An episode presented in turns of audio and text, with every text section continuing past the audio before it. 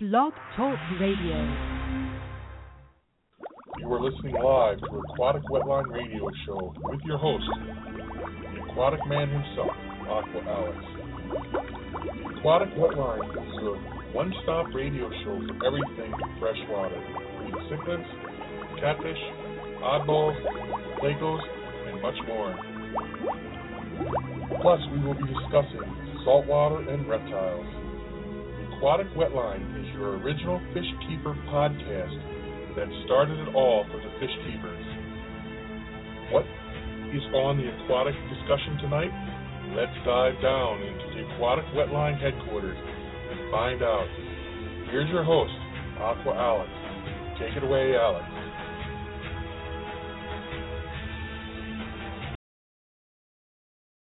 The Aquatic Wetline is brought to you by Hikari Sales USA. School of Fish, Inc., Fish Frenzy Tropical Fish, and Blue View Aquatic. Don't forget to head to your local fish store or pet shop to pick up some Hikari products, such as our famous Hikari Bio Pure Frozen Foods, which include delicious treats such as bloodworms, mysis shrimp, brine shrimp, and more. If you live in Western Massachusetts, be sure to stop by School of Fish Inc. and Fish Frenzy Tropical Fish for the finest quality in freshwater and saltwater livestock, fish tanks, and more. Now, let's get on with the podcast. Remember, you can download today's podcast via iTunes or by simply going to blogtalkradio.com forward slash Aqua Alex. Now, Aqua Alex, take it away.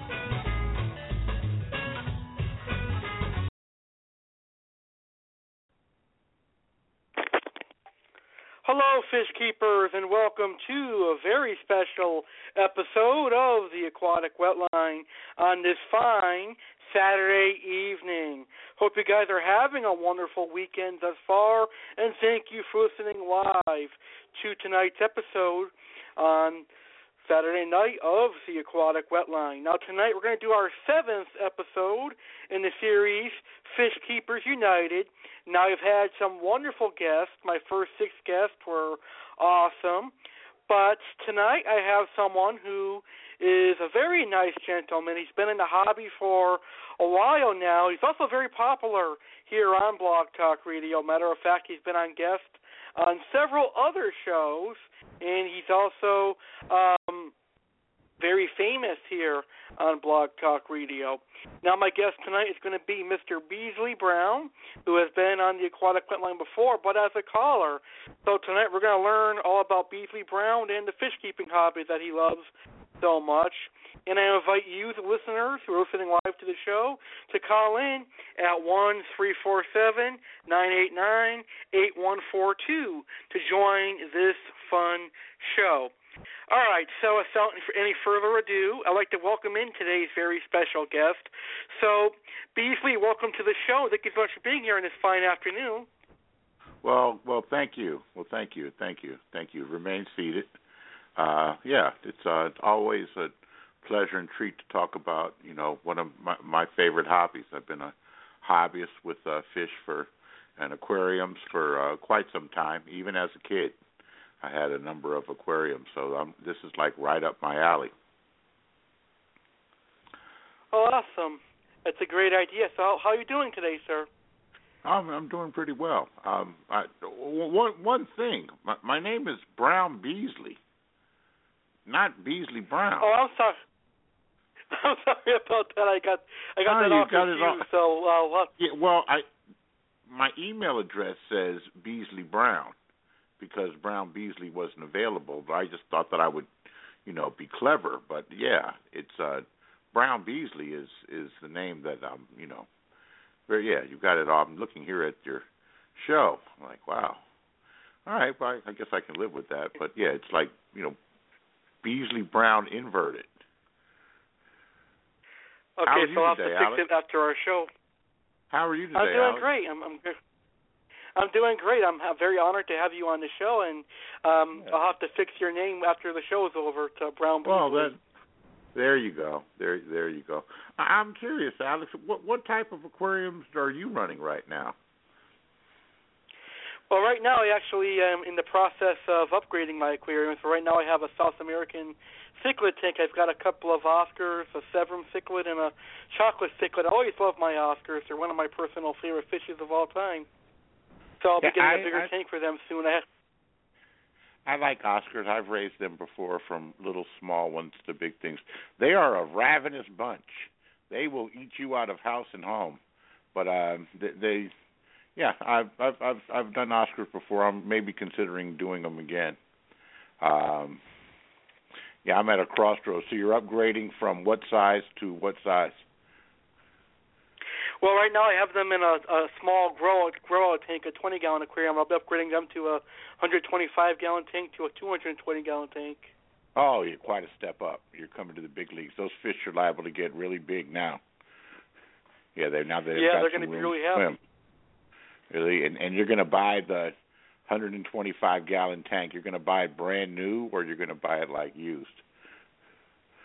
Well, I'm actually thinking about buying a brand new. I'm going to see if my fish store can come up with some kind of a a deal. That way, I can um save some money. I would like to buy brand new because I have I have bad experience buying used fish tanks.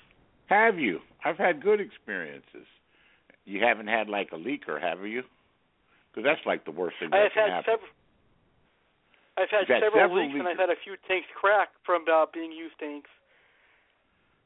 Wow. Well, I have a plexiglass that I bought 22 years ago. Uh, uh pre-owned, used, and uh it's still up and running and it's been through a few it's moved around a little bit.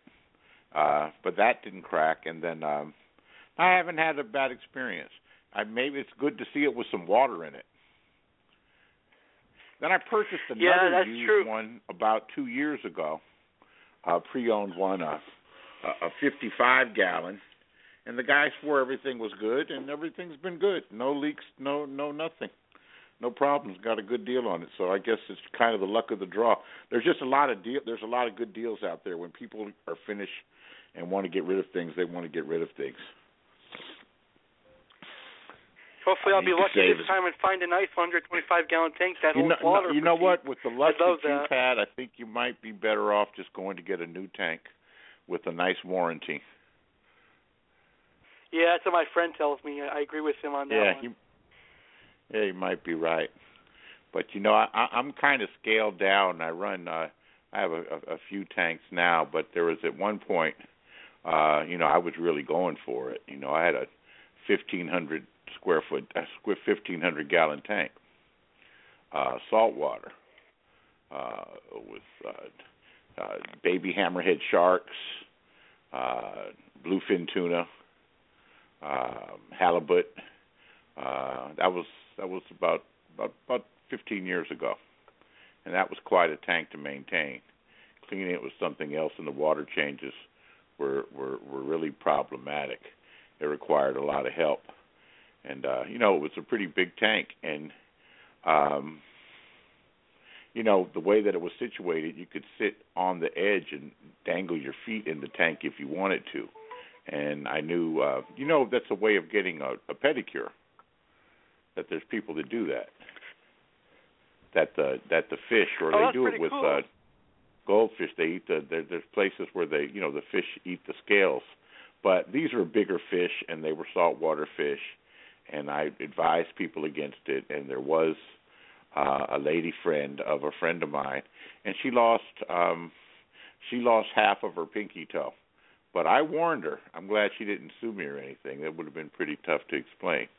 But it was only half of her pinky toe, and we wrapped it up and got her a tetanus shot. So she kind of ruined it for anybody doing that anymore. You know, dangling their feet or wanting How did that happen? into- By sticking her feet in the water there the, with wild saltwater fish. Something oh, came up. so the, the shark did it, came- right? I'm not sure who did it. The shark probably could do it. Uh, there were a few baby barracuda in there. There's uh, humu humu nu nu apuawa. Are you familiar with that? It's Hawaiian fish. No, it's a Mahi fish mahi. It's like a it's a dolphin fish. Humu humu nu nu apuawa. Yeah, well, that that they could have done it. A number of a number of fish could have done it. That were in there at a time at the in there at a time. You ever raise you ever raise seahorses? No, I've actually never had the opportunity to have a saltwater tank yet, but I'm seriously considering it now that I have some income coming in later on this year. All right. Well, um, no, well, I used to raise seahorses, and they would multiply like rabbits, and the seahorses got kind of big. In fact, they were big enough. Some of them got big enough that I would be able to. uh Not all of them. If they got big enough, I could like strap on a GI Joe onto the side of them and wrap his arms around them. They could hold on. That's how big they got. They got big like as your hand, and it was kind of cool. Oh, nice. Yeah, kind of, kind. It was kind of cool. But uh South African cichlids, I mean South American cichlids are nice, and they're not as aggressive as the Africans, so you have a chance of them not killing each other. The, the aquarium that I'm looking at now, Alex, um, I have a tilapia, and a tilapia looks like a zebra. It's black and white, and I have a convict uh, who's kind of big, about the size of a deck of cards, and he uh, there.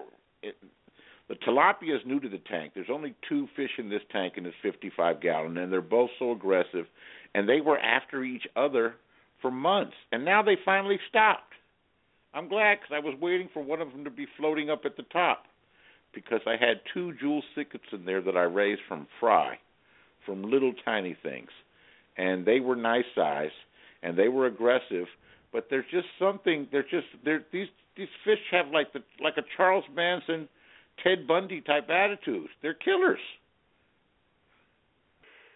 Yeah, that's true. I, I like some of the aggressive fish though, but I I do like when they do get along after uh months and months of fighting. It's like they have bipolar. you know, if they're able to survive the months and months, it's a little disheartening. I know it's a shame. Some you see them floating up at the top, or you see them running around or getting chased around and everything. It's almost uh, it's like it's like they play San Quentin or something, you know. yeah, that's true. No, I'm seriously. They just like intimidate the other guy and scare him to death and everything, and, and, and until he dies. And I wouldn't be surprised if those fish like took advantage of each other, you know, in that kind of way. The two male fish, the aggressive fish, when he has the other fish like weakened and, and down. I w- I wouldn't be surprised if he took like sexual liberties with them or something. Because why are they so aggressive? Well, you got now, a point. Now I'm, I'm starting to think about that myself. Yeah, I mean it's like it's it's it's like a jungle. So I'd rather prefer to have community fish, and I have an aquarium downstairs that's a community fish. Uh, it's rectangular in shape, and I've got a bunch of different type of community fish in there. Oh, nice. I like the angelfish for community fish. Angelfish are very nice cichlids. I actually like angelfish as well. In fact, in that tank, there's five angelfish now, and a lot of them dropped off. Now, I'm not. Is it ICH when they get white spots? It kind of fills their gills. Yes, ICH. And that's fairly common, right? Well, I think yeah, a lot, a of fish of, get that. a lot of the fish that I had in there, some of them been there for two years, started dropping off, and and I noticed I was like, oh, they've got white spots in their gills. You know what seemed to have fixed it? Putting aquarium salt What? in the water. Aquarium salt. One of my favorite aquarium remedies. I like to use aquarium salt myself. Uh, you know, and I was just too busy to get around to the store to buy some of that ICH stuff. You know, the little put you drop the water you drop in there. Hopefully before your fish get it, because I lost a number of fish this time that I've had for a while. And when you've got other things going on in your life, you know, it, it's your aquarium's important, but you know, if you see it's having problems and you've got other things that you're doing, you just have to prioritize and get around to it when you get around to it. But I dropped the aquarium salt in there and they stopped dying, and I noticed the white stuff around their gills and around their eyes, the ones that had it, um, they didn't have it anymore after a day or two. And I noticed the angelfish never were affected by this ICH, but all of, a lot of the other fish that were in there, I had some Mickey Mouse platies, um, some mollies, um, uh, a number of different, you know, tropical fish. Now, what, do you run a heater? Yes, I actually do run a heater. I run a couple of heaters in my uh in my fish tank. And it's only because I live in Massachusetts and it's freezing down here right now.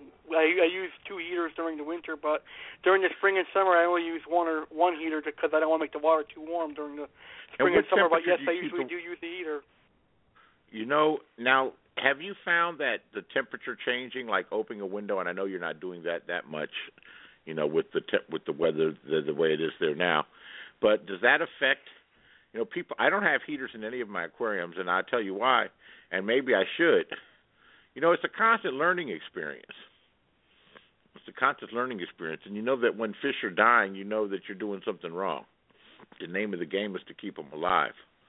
But uh, I think I'm going to get. Uh, well, I turned the heat up too high one time, and I boiled. It practically boiled some of the fish that were in there, and that I had for a while. I boiled. You know, they were like boiled. They were cooked. A couple of Oscars, and uh, another another large fish, and um, I mean, can I tell you something? Sure, go ahead. Those Oscars are some good eating. oh gosh. think think but think about it. These are farm raised fish eating the best quality food. Talk about delicious meat melted right in your mouth. Why can't you eat them? They're fish. I love they're them though. They're you... like my baby. They love Oscars. Huh? Well, after they're you know after they're cooked and everything, or they're kind of cooked and he was just floating around, I was like, I may as well harpoon him and get him out of there. And then I was there. I was like, I just can't throw this guy's away. We got like a we got a piece of sashimi, we got a piece of sashimi and a nice sushi hand roll. No, I always keep some. I always keep some seaweed and some some rice vinegar and the right pearl rice, uh, and some and some pickled ginger and a little wasabi in case that ever happens. Now I've never done it with a bunch of the tropical fish. I generally just flush them, and I probably should save them because PetSmart will give you a refund. But I think I got the ICH from PetSmart Fish. Now I'm not sure where my receipt possible. is, but, but I plan because I've had fish. I plan on over the past few years. I've spent maybe, you know, they'll have these sales on community fish, a dollar a fish right? So, you know, say yes. there'll be 10, 15 fish in a 40 gallon tank. You know, and I go buy 35 fish for 35 bucks. You make your tank incredibly beautiful. You know?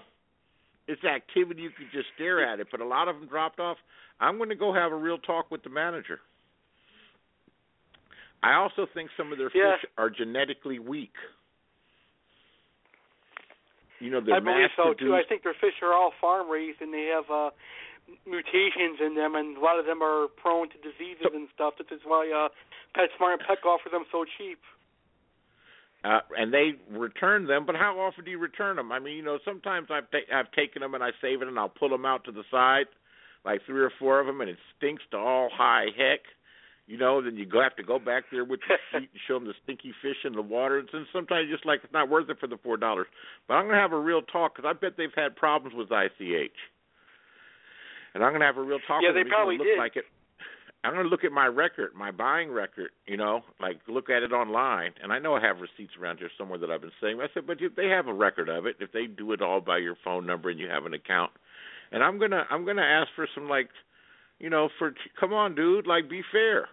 You're selling me diseased fish that are killing my other fish, and I take care of the water. We'll see what happens. I'll save that for another show. Yeah, that's that's a very good topic. We've got our first caller of the evening here on the Aquatic Wet Line. Hi, you're now live on the Aquatic Wet Line, Fish Keepers United for the month of March. Thank you so much for calling in. Hello, Alex. How are you doing? This is William T. from Euphoric Network. Hey, William, how you And I doing tonight, sir? All right, son. And uh, I wanted to uh, say to Brown Beasley that uh, I appreciate your candor and your honesty with your fish hobby, sir, and Oh. that uh, I was uh, called in since your seahorse story about your GI Joe, and I thought that was pretty interesting. And uh, you know, I I done a little something with my fish as well. I was using a ping pong ball, and believe it or not, these fish were passing it around the aquarium, having a good time with it. And uh, ever since then, I still do it every two or three times a week to give them a little bit of exercise and fun and enjoyment. So uh, don't feel so bad about the things you do, Brown. No, I don't feel bad at all. I just thought I would share it. That's how big the fish got. Now, do you do you have fish ping pong paddles? Because I know where you can get those online. No, I, I don't know anything about those, and uh, I would really be interested in probably finding some of those. I got you. So they just swap the ping pong balls with their fins, or do they like do they like push it around like with their like face? They push it around with their face and slap it occasionally with their tail. I don't know if they're doing this on purpose, but uh, sometimes it looks like the other fish coming up towards a ping pong ball may seem aggressive, so they turn around real quick to boost away, and their tail hits the ball. But, They're probably uh, doing it on purpose. Yeah, probably. smart. I, I I like to think so, and uh, they actually have fun with this ping pong ball. All right. There So, you go. uh, there you, Now, There you Alex have is it. having a great show tonight and a good guest, and uh, I'm really listening intently on the information and your honesty with the fish hobby and your problems with ick and bowling fish. It's all part of the hobby of learning how to do it. And the more you if- make the mistakes and correct them, the better fish hobbyist you are. right. And I figured that's what it was, but I didn't want to take the time to go to the store because I just had too many other things to do, and I wasn't sure. And I noticed a number of them had dropped off, but I knew that I had some aquarium salt, and I remember someone telling me that aquarium salt can can cure a lot of the skin fungi and the other Yeah. stuff. And I wasn't sure what it was. I dropped it in there uh one day, then the next day, and it looks like it cleared up. So it did some good. Well, maybe aquarium- also, uh, Brown, some of the Uh-huh. problem with it could be uh, you did mention that you weren't using heaters at a time there, and if the temperature is too low, that could cause the fish to stress out, open them up to a weakened immune system, and then open up to ick. So maybe right.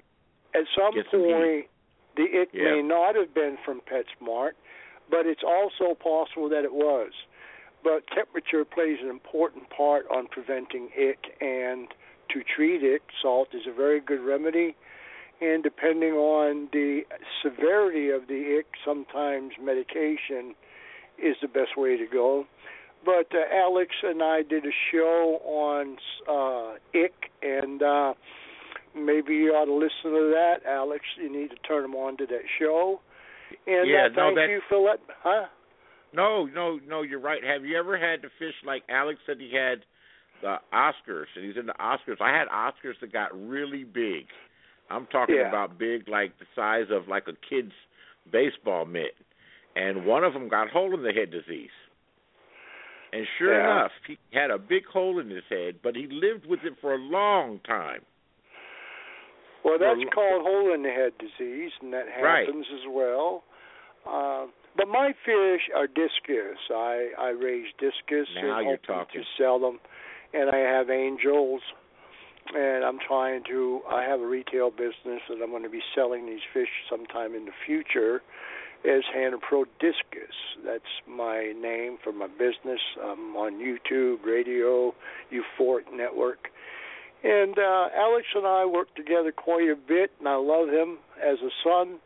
And uh, he's doing quite well on radio, and I'm glad to see he found you to be a guest this evening. Well, I'm interested in fishing. you know, there's there's a local guy. He's kind of gruff. He's very gruff. Uh, he's really not pleasant, but um, he bought a shop that, and this guy's really probably one of the most skilled uh, breeders of fish that I've seen. He really knows what he's doing as far as feeding them when they're little tiny fish and how to treat the eggs and everything. And discus used to be a major part of this shop, but now he's expanded it. But he still has discus, and uh, I know that I would not. You know what? That's where I should head next. They get kind of they get a little they get a little pricey though, but Yeah, well, so uh, you incre- can uh, if if Alex doesn't mind me plugging my uh, YouTube. Go ahead. Uh, I have a YouTube channel, Brown, called Hannah Pro Discus, and I have all kinds of videos on discus. And my statement is, as a beginner, you can have discus in your home uh, for the least amount of money, and I show you how to do that. And I also can you, show can you, how email me that take care of them. information, Huh? please? What, I'm Email sorry. What's that? your first? Please. Uh, What's your first name? It's it's Hannah Pro Discus, H A N N A P R O. But what's your name? My name is William T. Hannaford. Okay, William. William. William. Um, yeah, my handle is William T. from Hannah Pro Discus, Okay. and that's my YouTube stage name. I, I would really like to see your information. Can you email that me to Beasley Brown? That's Hold on, why I let me write got my down. name mixed up. Beasley Brown, you did that too. I'll be darned, Brown. uh, no, it's Brown. My name is Brown Beasley, but the email address is Beasley Brown, and you know, for some reason, I guess that I'd see why. It, I understand how he got thrown off, but yeah. Okay, Beasley Brown at B E A S L E Y Brown at Hushmail. H U S H M A I L. I'll tell you where I am. I've got a 29 gallon that's uh had for a while. Had a number of fish in. I had, I had Salvinis in there that had babies, and I pulled a number of the babies out and put them in a small tank. And I have a loft, and the sun got them and fried a whole bunch of them. But some of them got bigger, and those those Salvinis, a South American cichlid, when they got full size, and he would like, and when they would color up, you know, showing that he's the king of the tank, talking about a beautiful fish with with like purple and lavender uh, and orange hues. I'm talking about an incredible looking fish, but uh, he's since passed on because that's what happens with fish; they die. Uh, and then I have a African cichlid by the name of Django, and I've had him for two years, and he can't be around anyone. He's just a murderer. So he has yeah, there are some fish himself. like that. Uh, you I've know, I think- uh, yeah. Go ahead. No, so I have Django in one tank, and then I have that that convict. I don't know what his name is, but that convict who wiped out all the other fish, all of the other African cichlids and everything that were around one by one, or they die. You know what happens over the time. So I put the tilapia in there. He was terrorizing the tilapia for about a month, and I just bought the tilapia. Now tilapia is an interesting looking fish. It's black and it's white. Looks just like a zebra. But well, uh, Brian, you know, I think I, I, I actually personally want to say this to you, not picking on you, nothing, sir. But I think sometimes you're trying to put incompatible fish together, and they're killing each other, and maybe a Well, little that's more what research. aggre- that's what aggressive fish do. I want to move away from the aggressive fish. That's why I'm interested in seeing your thing about discus. Yeah, and And I have to have community- aggressive fish like African cichlids, you got to have an overstocked tank. I've done it. So I've done that. I've had. I had thirty. I had thirty of them in there. I had Oh, and they were still there at one dying. No, they were actually doing okay, but I was Yeah. overfeeding them, and the tank got ammonified, and I had a Oh. real problem there, and I lost half of them there. Well, I you learned that thirty lesson. to fifteen. Yeah, Right. just See, better so off you're learning. them. You're doing. How long you been in the fish keeping hobby? I've been in the fish keeping hobby over 20 years, but I hadn't done African cichlids, and I I, hadn't done them correctly. I've done Right. piranhas, Oscars, and I'm talking about I raised them from babies up. I've had some success, but uh that was a nightmare. That was a real stressful thing to go through. Yes. And that guy that I told you about at the shop, and I had bought a number of things from him when I could have gone to PetSmart, but I was patronizing the local guy. I bought big rocks from him, and he gave me some old gravel, and you know he knew that I was setting up a tank. But when I went over there in a panic, like my fish are dying, test my water, this and the other, what's going on? What do, what do I do? You know, what do I do? He said, Oh well, it's probably too late. They're probably all going to die now. It's like, no, I want to save them. Give me this, give me that. He and had a- immediate water change, Brown. Right, I did a big, huge water change, but you, you want to know what? What? He had a, he had a smirk on his face and had a little giggle, and I Uh, noticed that. I said, "You," I said, "You think it's effing funny?" Yeah, he, He said, didn't "No, want to give you the right information. He wanted you I to said, suffer. I said, I said, you think no? And I bought a lot of the fish from him, and his fish are more expensive. And I had beautiful Yeah. root beer fish, you name it. I had a the the the, the fish was comparable to those fish that those tanks, those those 75, 125 gallon aquarium tanks that you see on YouTube, which they have some incredible ones. That's what I was aiming for, and it looked Yeah. like that for a good two months. Alex, two are we taking up your time here, sir? We're talking about No problem. No, not at all, sir. I All mean, right. we're talking we're talking about fish stuff. I thought that's yes, what we the whole, are. But I I, just wanted to make sure I wasn't stepping on Alex's show. Oh, okay. All right. No problem, sir. You're not you're not doing that at all, sir. Well, when I All saw right. the smirk on his face, I said, "So do you think that's effing funny?" He said, "No, I don't think it's funny." I said, "Well, why the hell are you laughing?" You know, don't you know? It's like, yeah, you know, it's like you catch someone picking your nose, and you say, "Are you picking your nose?" They go, "I'm not picking my nose." Sounds like he wanted your fish to die so you could buy more fish. You know what? It almost sounds like he didn't. He, and that's it. That's at worst. At best, he just didn't give a shit. That's your Right. problem. Right. I don't like that guy as much anymore. Well, Alex I wear- knows that local fish stores leave out a lot of good information that will make you a successful fish keeper, and you have to make the mistakes to learn because they don't even know what the hell to do, and uh, they just want to sell the fish. Uh, notice the that's the big names, and one of them is PetSmart, sir, and Petco. But you know, usually a local uh, mom and pop fish store is your best choice because Yeah, they know they're, fish. They're drying and up. Uh, a lot of places, like in my town, we don't have a local mom and pop fish store, so I have to buy fish on the internet. I haven't done that yet. This guy's Pop and Pop. I think he's a 75 year old gay man, but I didn't say what I was really thinking. Oh no! Don't do that on the air either. Huh? I didn't say it then, and I'm not going to say it now. Uh, but I, thought, but I just, I just thought it. I just thought it. Yeah. You know what I wanted to call? Never mind. Never mind. No, he pissed me off when I'm panicking.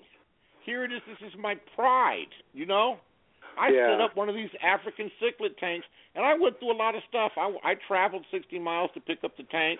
I bought a, I bought a black stand for it, someplace from him, and I and then I put down. I don't, I'm not Mr. Joe Mechanical, and then I put down a drop cloth and bought some enamel-based paint and painted it and made it real nice in black enamel based paint and got the paint on me that took like four days to wash off my chest and my hands.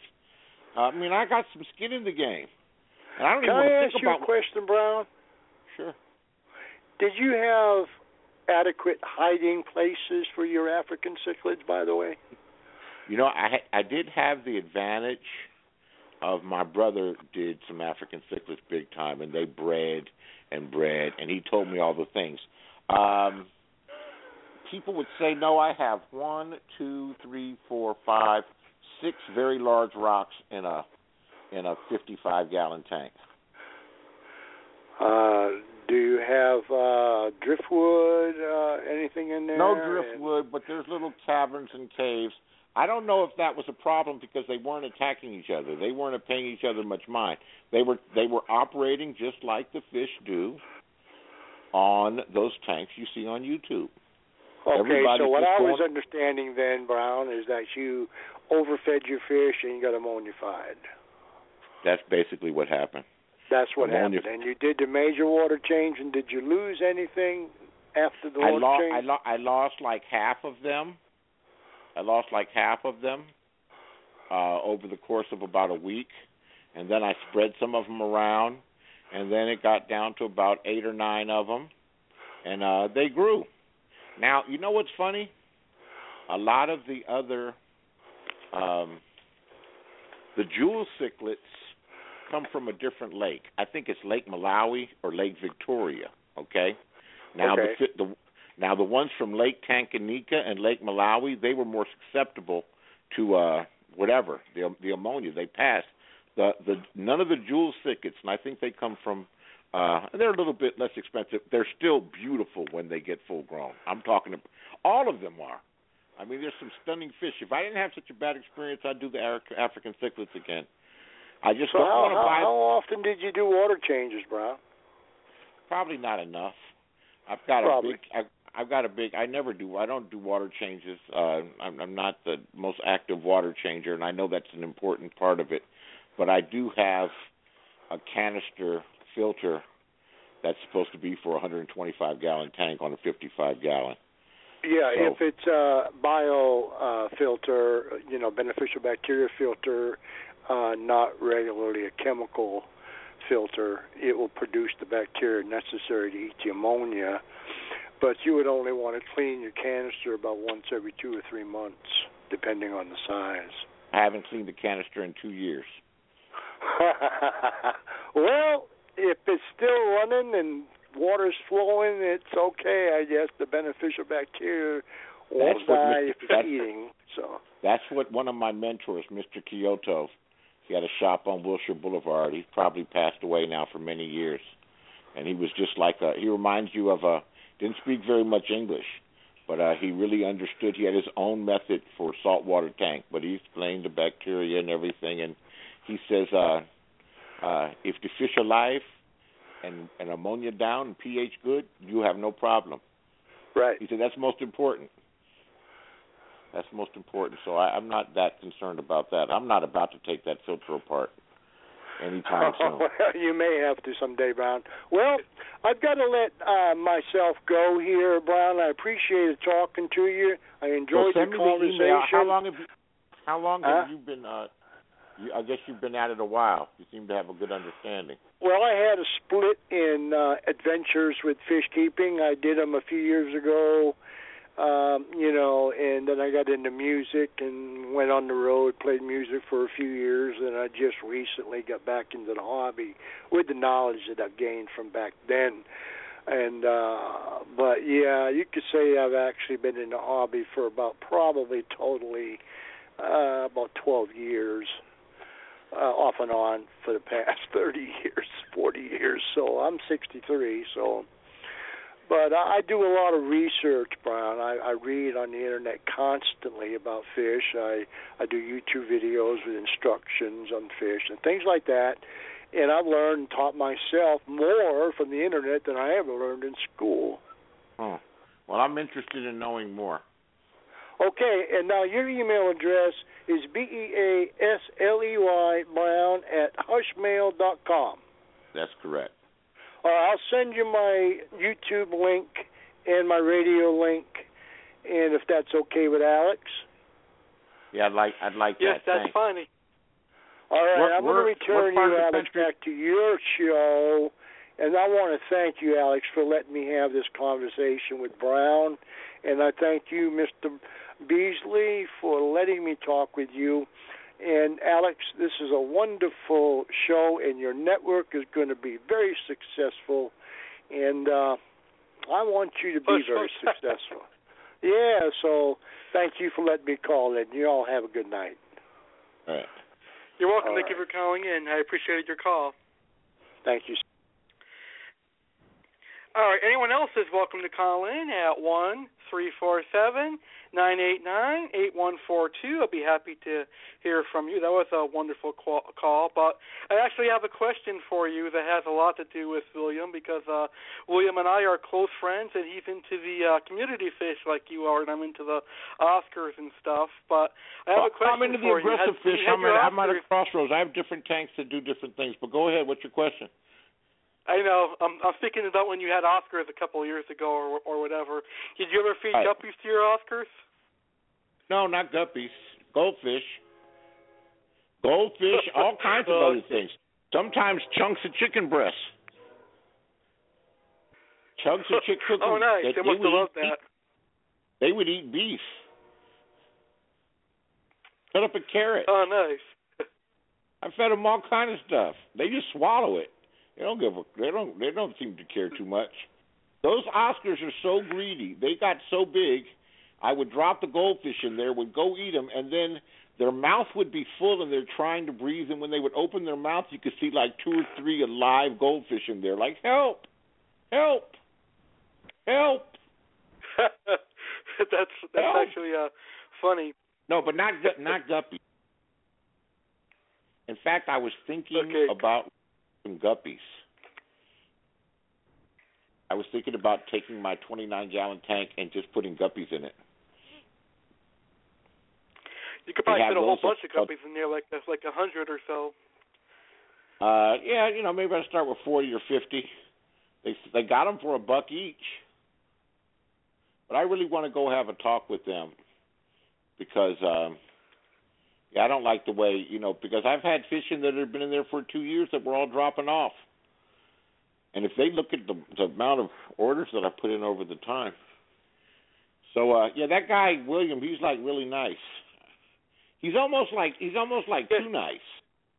He's almost like too nice. I mean, he's really nice. And, no, I mean that's good to be. I mean, he's really nice and and and and polite. Yeah, that, that's awesome. He's a, he's actually one of my Oh. good friends. He's a good man. Yeah, I mean, yeah, he's, he's almost a little bit too nice and polite. I like him though. Yeah, you're gonna has like to him. have He's a, he's a very good guy. I mean, He has to have another side to him. He's always this nice and polite and courteous. yeah, I guess. I guess he is. Wow. What part of the country is he from?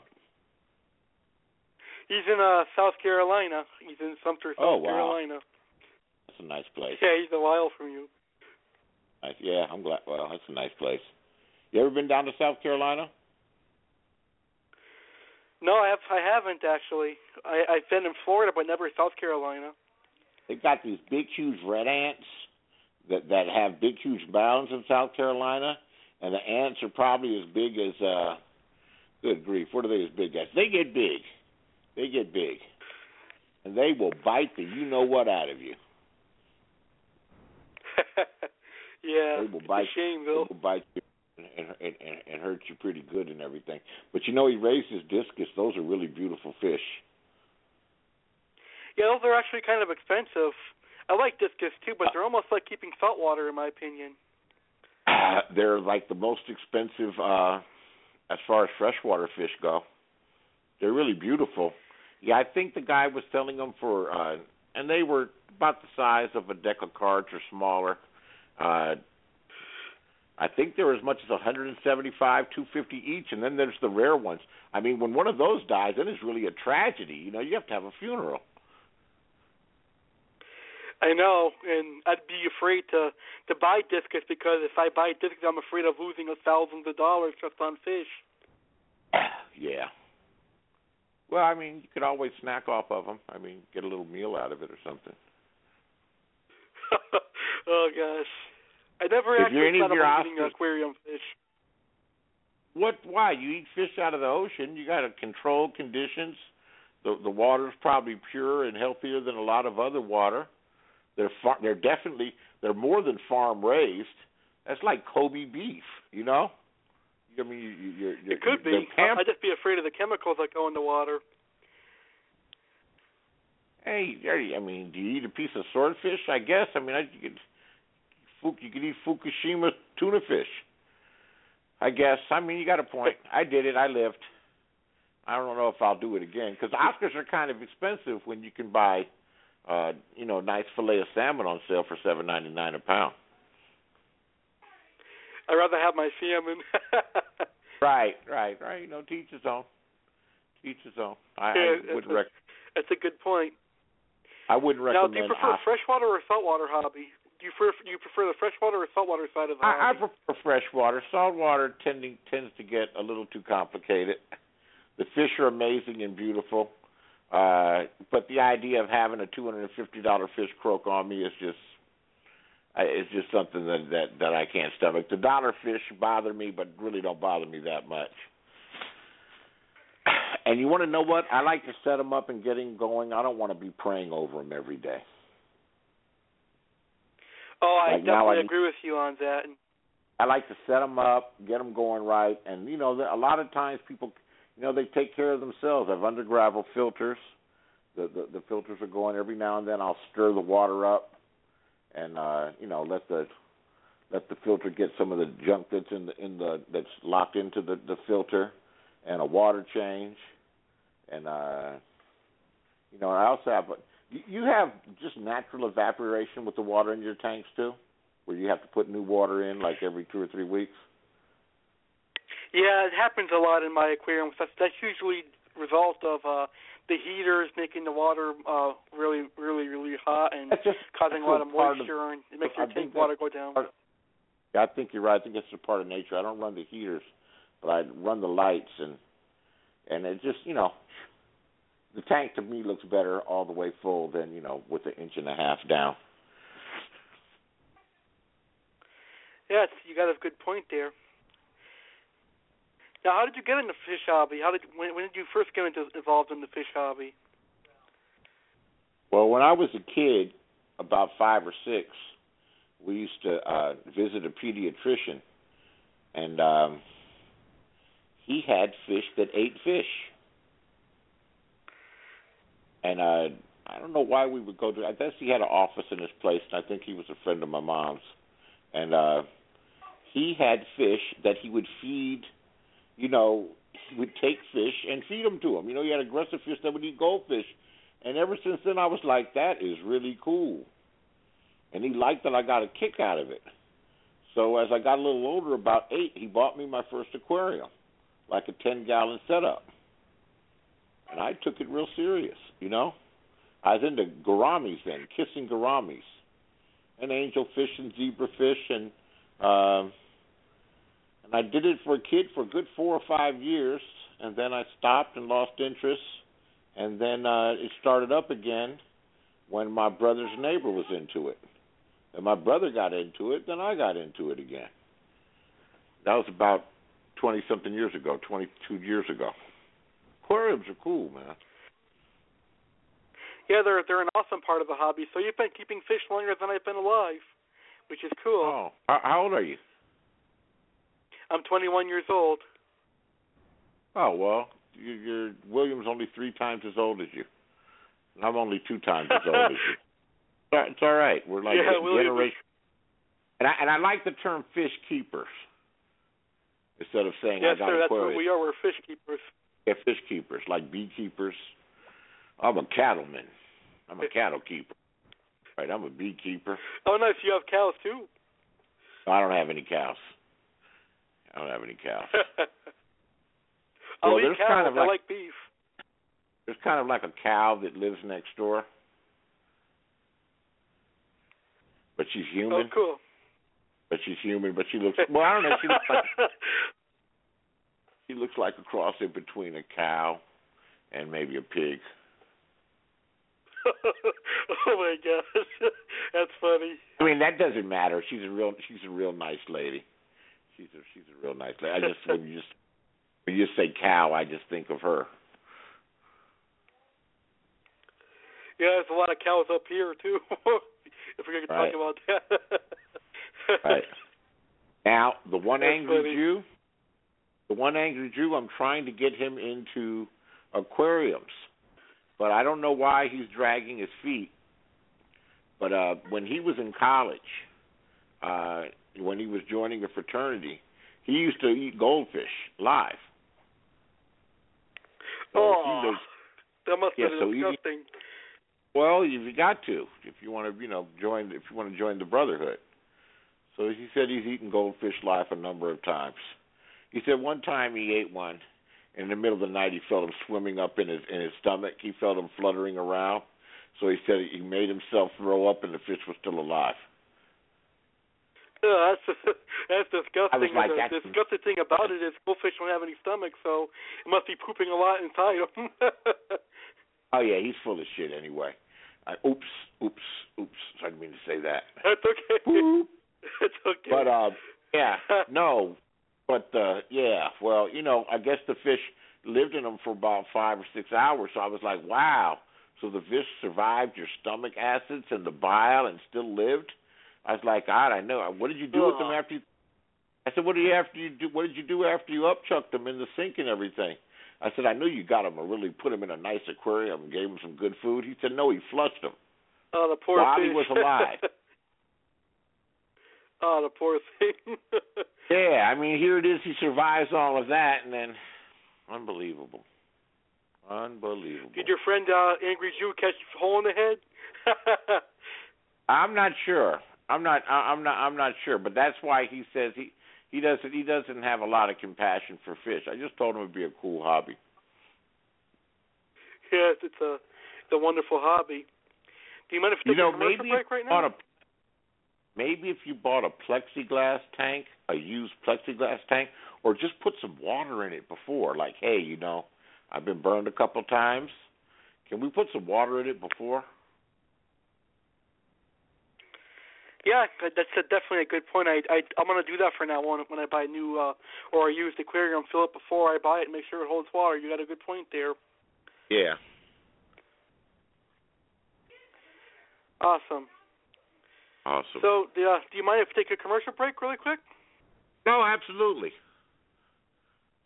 All right, so you're listening to the Fish Keepers United here on the Aquatic Wetline.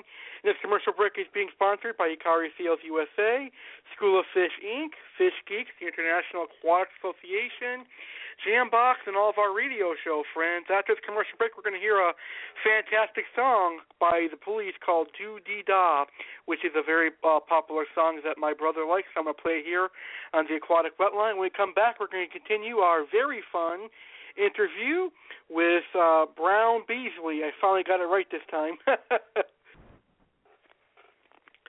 All right, so let's go ahead and hit our for commercial break and make sure you guys continue listening because they've got some more fun topics coming up next after the commercial break.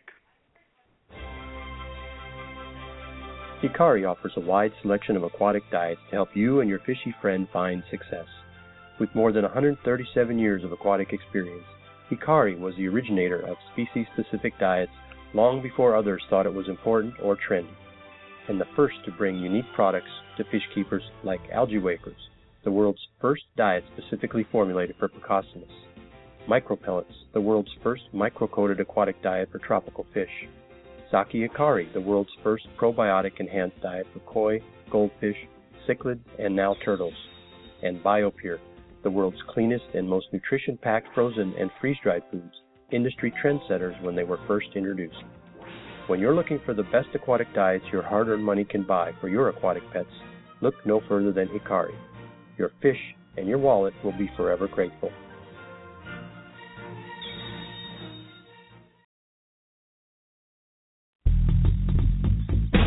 School of Fish Inc. offers everything an aquarium hobbyist in western Massachusetts needs.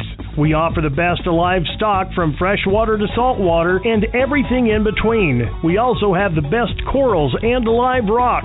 School of Fish Inc. carries the best brands of fish food, medications, and equipment such as Hikari, Tetra, Marineland, API, and much more. Stop by and check us out today. School of Fish Inc., located at 1865 Page Boulevard, Springfield, Massachusetts, and we can be reached at 413 543 1994. We're open Mondays, Wednesdays, Thursdays, Fridays, Saturdays, and Sundays, closed Tuesdays.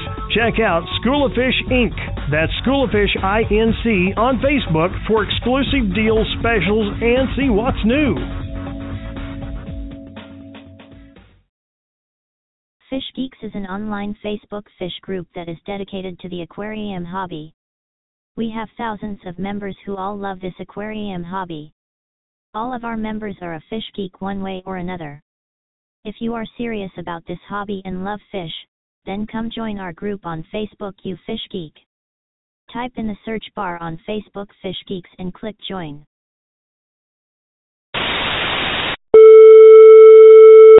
We interrupt this program to bring you a special report. Do you need advice on planted tanks? Do you need advice on community tanks? Do you need advice on cichlids? Do you need advice on discus? Do you need advice on saltwater tanks? Well, get over to the IAA channel now! We can help you with planted tanks, saltwater tanks, community tanks, filtration, DIY, lighting, dosing, CO2, discus, angelfish, German blue rams, African cichlids, and any other community fish.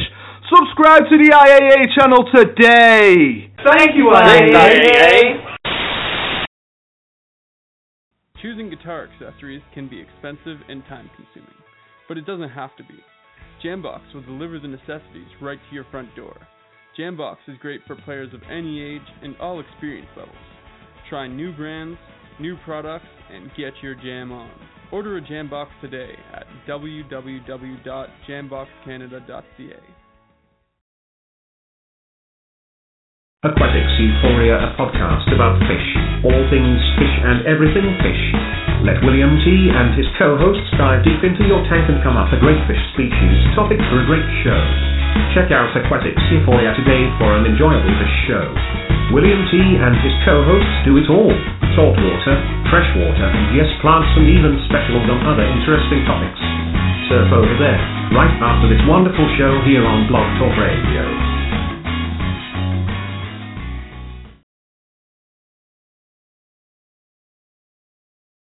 Dakota Aquatics Plus is the next best aquarium keeping show here on Blog Talk Radio. Your host of this show, Andrew will dive deep into the topics of freshwater and saltwater fish, reptiles, and other pets. Dakota Aquatics Plus is live every Saturday and is a show that you will enjoy. So check Andrew out. blogtalkradio.com forward slash Dakota Aquatics Plus.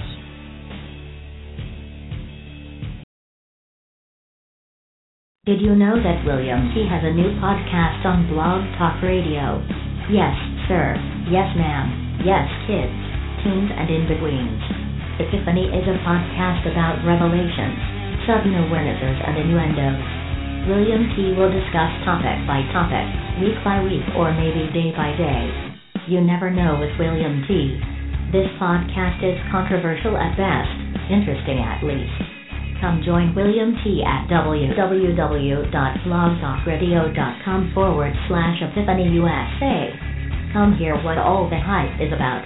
William T slam dunks his attitude with rants, political slurs about governmental blunders, world events, and where this world is headed from a revelational point of view. See if this podcast don't grab your fancy. Come on. What are you waiting for? Come sit beside William T. and take part in a podcast that promises to be inviting, action packed, and just plain crazy at times. Come hear some senseless jargon and an attitude from the shrewd dude from South Carolina, the old man of mayhem, William T. Come on, be brave and go there right now. Well, wait until this show is over first, though.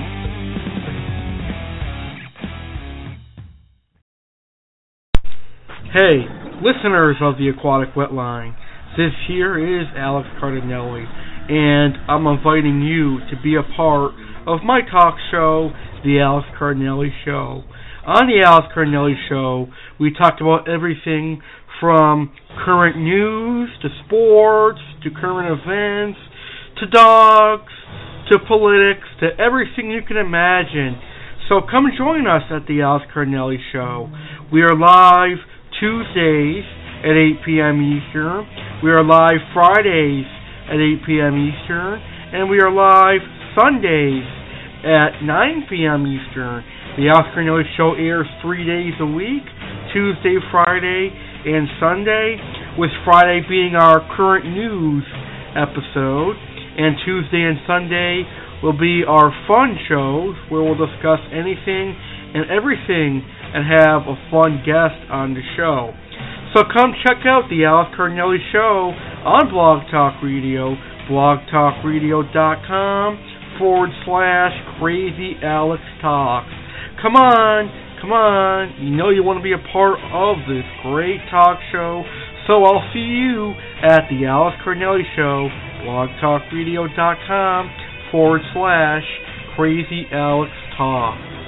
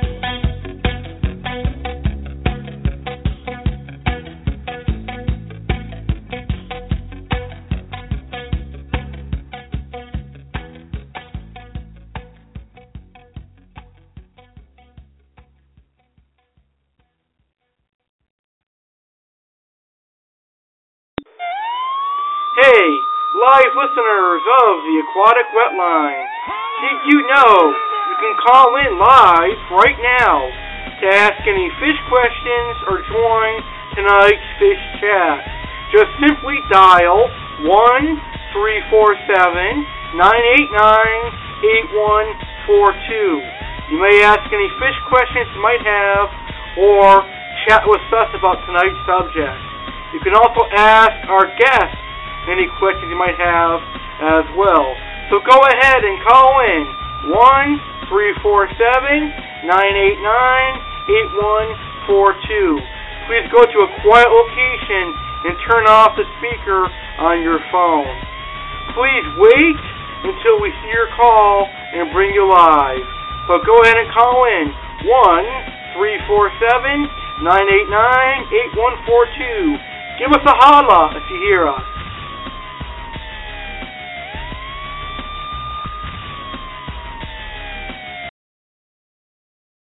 You are now tuned in to the one and only Fish Keeping Podcast on Blog Talk Radio that started it all.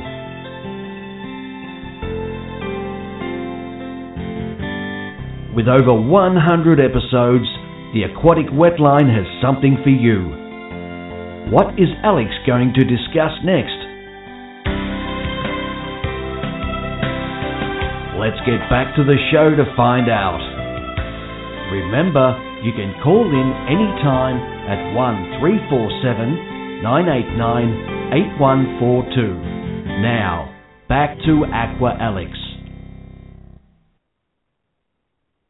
And we're back here live on the Aquatic Wetline. And tonight we're doing our seventh episode of Fish Keepers United. And this month's guest is the famous Brown Beasley on Blog Talk Radio. He's been on numerous shows here on Blog Talk Radio, and tonight we have the honor of having him here on the Aquatic Wetline, and we've had a great show so far. And before the commercial break, we were having a discussion on tropical fish as two fish keepers. Now, if any of my live listeners have a question for Brown or myself, you can go ahead and call in at one three four seven nine eight nine eight one four two. After all, this is the Fish Keepers United. So let's get back to this uh, fun show. And my next question for you, Brown, is what would be your favorite fish if you had a favorite fish? Oh, I guess we uh we lost uh Brown for some reason. Um, I guess you can go. Ahead anyone else can go ahead and call in at one three four seven nine eight nine eight one four two. Hopefully, we'll have uh, Brown call back into the show here in a second. His, his uh, call for for some reason. So go ahead and call in live at one three four seven nine eight nine eight one four two. I'll be happy to answer your call. So, um, in the meantime, I guess I'll plug my 150th episode until uh, um, Brown calls back into the show. Now, I want to remind you guys that on Saturday, March 21st at 8 p.m. Eastern, I'm going to be having my 150th episode, and I'm going to have some wonderful segments on that show. I'm going to have prizes from Hikari Sales USA. Four lucky people are going to win a prize. That's right. They're going to win some Hikari goodies. You guys are probably going to get a big box from Hikari like I did last year. Um, they'll send you some food for your fish. So last year, my dad won um, Hikari fish food, and he had a flower horn. So they sent him some Hikari cichlid gold pellets, Hikari cichlid staple, and um, some of the other awesome foods. So they'll, they will treat you like loyalty and give you some good prizes. So make sure you tune into the first hour of our 150th episode for that. Also, um, on our 150th episode, I'm going to give out some prizes personally, and I'm also um, going to have a very special guest. This is the first time this person has ever been on online radio, and I'm also going to make a groundbreaking announcement that William who, when he called in earlier, had uh, gave you guys a little hint. Um, but I'm going to make a groundbreaking announcement on our 150th episode. And finally, I'm going to take a blast from the past and play some of our best callers on our 150th episode. And that's going to be a, a very fun show. I'm definitely going to enjoy it. So I figured while I wait for Brown to call back in, I plugged that wonderful show. That's Saturday, March 21st at 8 p.m. Eastern. That's two Saturdays from now. So these next three Saturdays, we're going to have some wonderful shows here on the Aquatic Wetline because tonight we've got our Fish Keepers United with Beasley Brown. We've got um, next Saturday we've got our Life in the Amazon where I'll be talking about dolphins, and then the next Saturday after next week is going to be our 150th episode. So I'm really looking forward to that. Anyways, I just thought I'd plug that. So what I'm going to do now is while I wait for Brown to call back in, I'm going to go ahead and play my next song for you guys. And if he doesn't call back in, I'm just going to wing it and I'll talk about some fish topics here. Um, but if he does not call back in, I'm going to have some fish topics, including how to cure hole in the head and things of that nature. So let's hear the song "Who Let the Dogs Out," and we'll be right back here on the Aquatic Wetline. Who let the dogs out?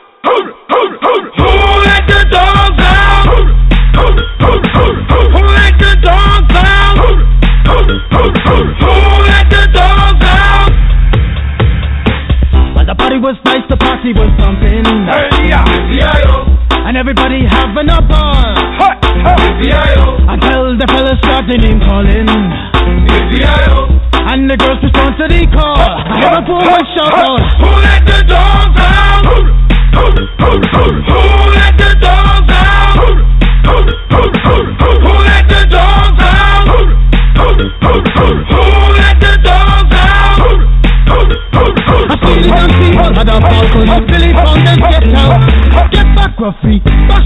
Get play mongrel.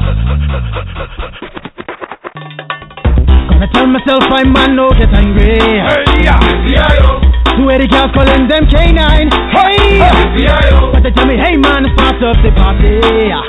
You put a woman in front and a man behind. I heard a woman shout out, Who let the dogs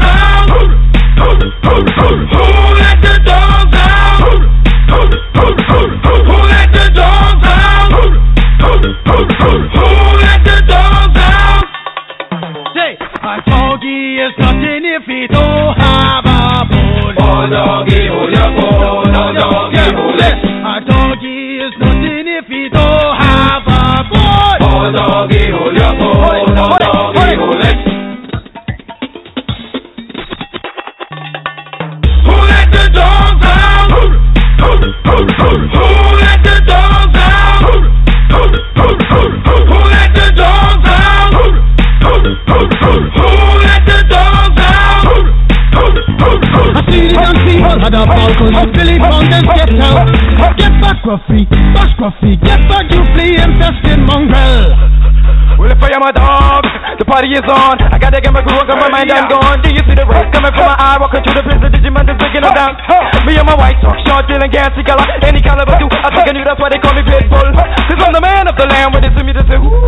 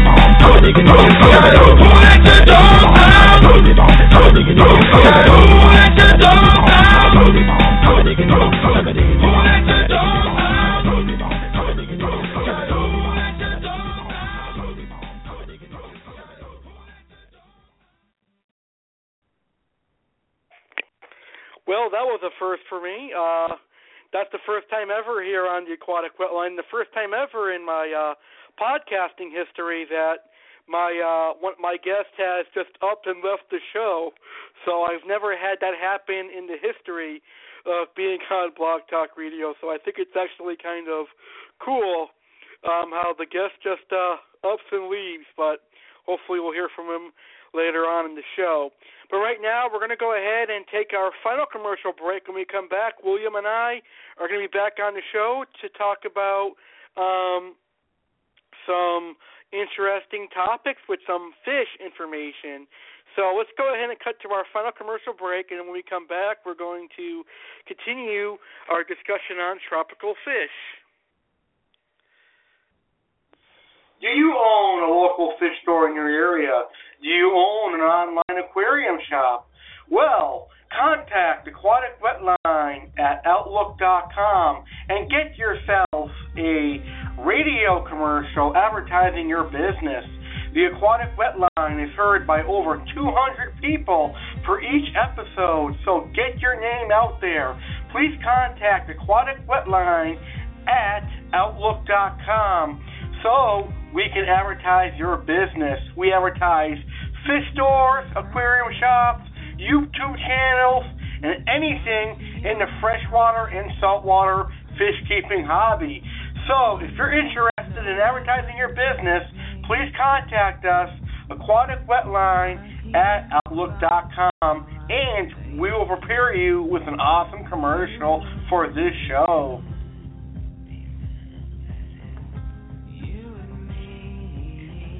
The Aquatic Wetline is now available to be listened to on Stitcher Radio. You can now listen to the Aquatic Wetline on your smartphone or tablet. Simply go to Stitcher.com and click the search bar Aquatic Wetline Radio and you can download any of our episodes right on your smartphone. Now with a smartphone or tablet can enjoy any of our awesome podcasts.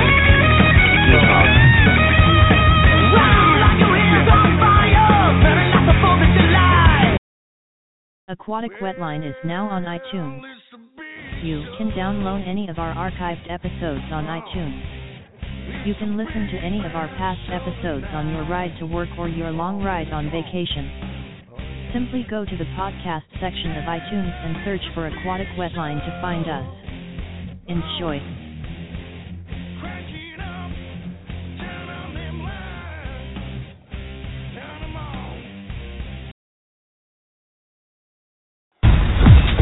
Would you like your tropical fish question answered live on our Fish Keepers United question and answer? Then send all of your tropical fish questions to Aquatic Wetline at Outlook.com. You can ask any freshwater or saltwater questions you have. We look forward to answering your questions, so submit them to Aquatic Wetline at Outlook.com. No question is too dumb. We'll answer them all. So send them in right now.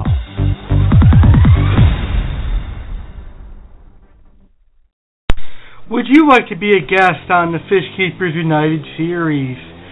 This series has become very successful after our first four episodes. I love interviewing fish keepers. So, if you're a fish keeper and you're interested in asking Aqua Alex questions, and you're interested in Aqua Alex asking you questions, please contact Aqua Alex so you can be booked on the Fish Keepers United series. Contact Aqua Alex at aquaticwetline at outlook.com. That's aquaticwetline at outlook.com. Or you can message him on his personal Facebook account, Aqua Alex Cardinelli on Facebook. We look forward to seeing you on Fish Keepers United.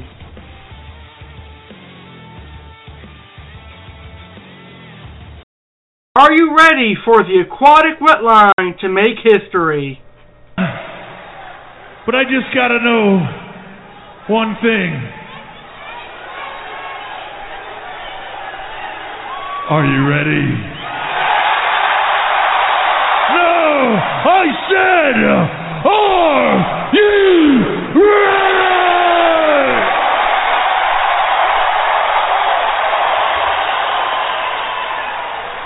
Well then, join us on Saturday, March 21st, 2015 at 8 p.m. Eastern as the Aquatic Wetline will be celebrating its 150th episode.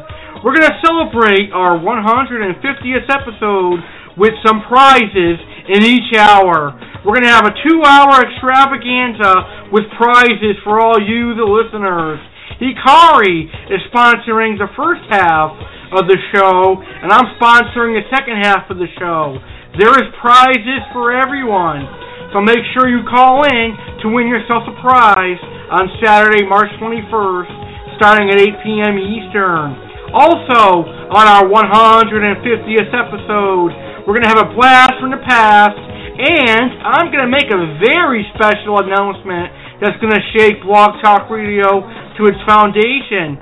So join us live for our 150th episode on Saturday, March 21st for prizes, special announcement, and a very special guest.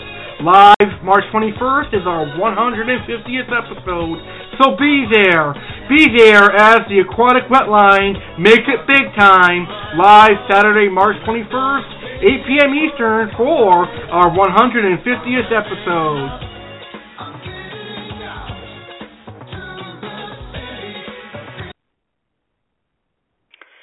And we're back here live on the Aquatic Wetline, and we've got a great show so far tonight. We have been interviewing Mr. Brown Beasley on Fish Keepers United, but now he has uh, um, his call has dropped and he has yet to call back in.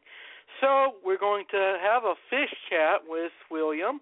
And if any of my fish keepers out there have any questions for on fish or would like to join today's discussion, you can simply call in at one three four seven nine eight nine eight one four two, and I'll be happy to get you on the aquatic wet line.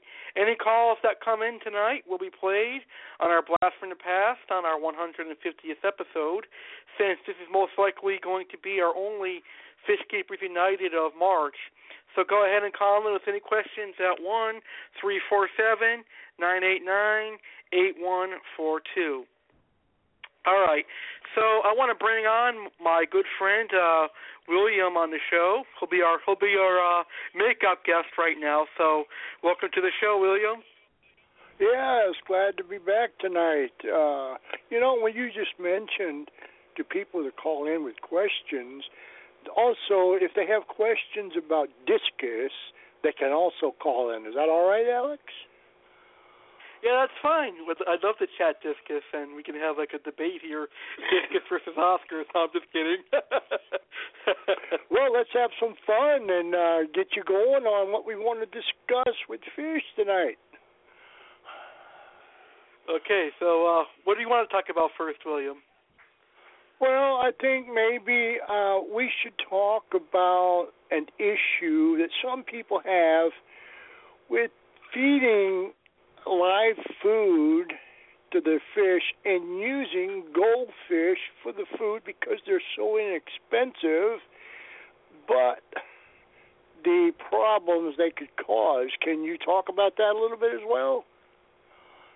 Oh yes, sir. Uh, a great question. Now I noticed that our guest today had mentioned that his fish, Oscars, had a hole in the head, and he mentioned that it used feeder goldfish. And feeder goldfish actually have no nutritional value for any kind of fish, whether it be an Oscar or a a or a Managuensis or even a peacock bass, they have no nutritional value, and quite often or not, a lot of goldfish carry parasites and ick and all sorts of diseases, which in turn can translate and uh, transform into the fish that eats it.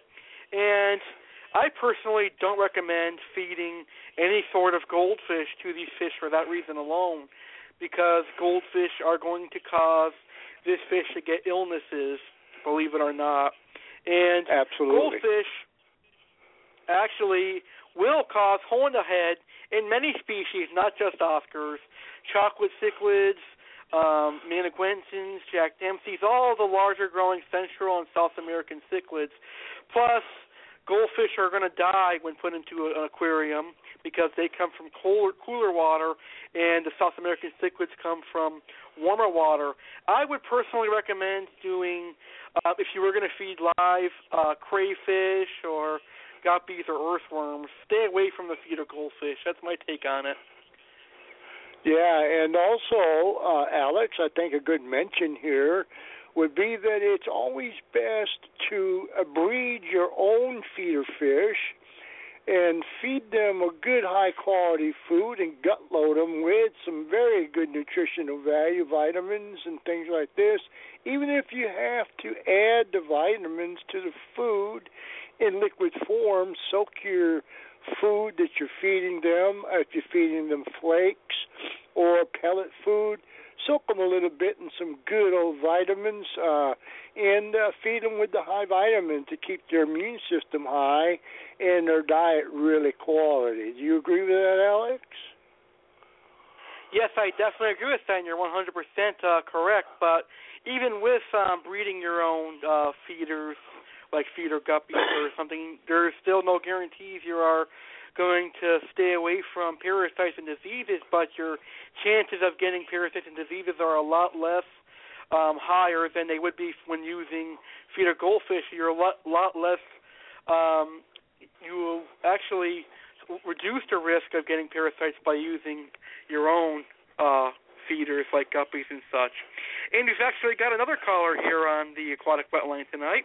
Welcome to the Fish Keepers United of March, and thank you so much for calling into the show tonight. Yes, how are you guys doing? We're doing great, Jeff. No, but um, if I had a question about angelfish for you guys, if you didn't mind. Okay, sure. go ahead. Okay, my first question is I have five angelfish in a 55, and there's two marbles, and then there's one. I'm not sure what the one is. It's silver with black stripes. And then I got a couple of the calico.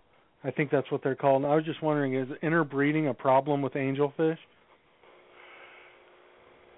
My answer is no. My answer is no always- as well because uh, angelfish. Oh, go ahead. No, I I just always wondered about that. About like if Uh, an once- angelfish a different style breeds, if it's gonna put out something that's not really No, you may actually uh, find yourself with a nice, new, beautiful looking angelfish. In fact, once you get a pair and they begin to breed the, their first spawn, you want to wait until that spawn is actually either eaten or whatever. Now that you know you have a pair, remove them, put them in a 20 or 30 gallon breeder, and uh, put some nice high broadleaf plants in there and let them breed and you'll end up with uh, the same type of angels that you put in there as as a pair.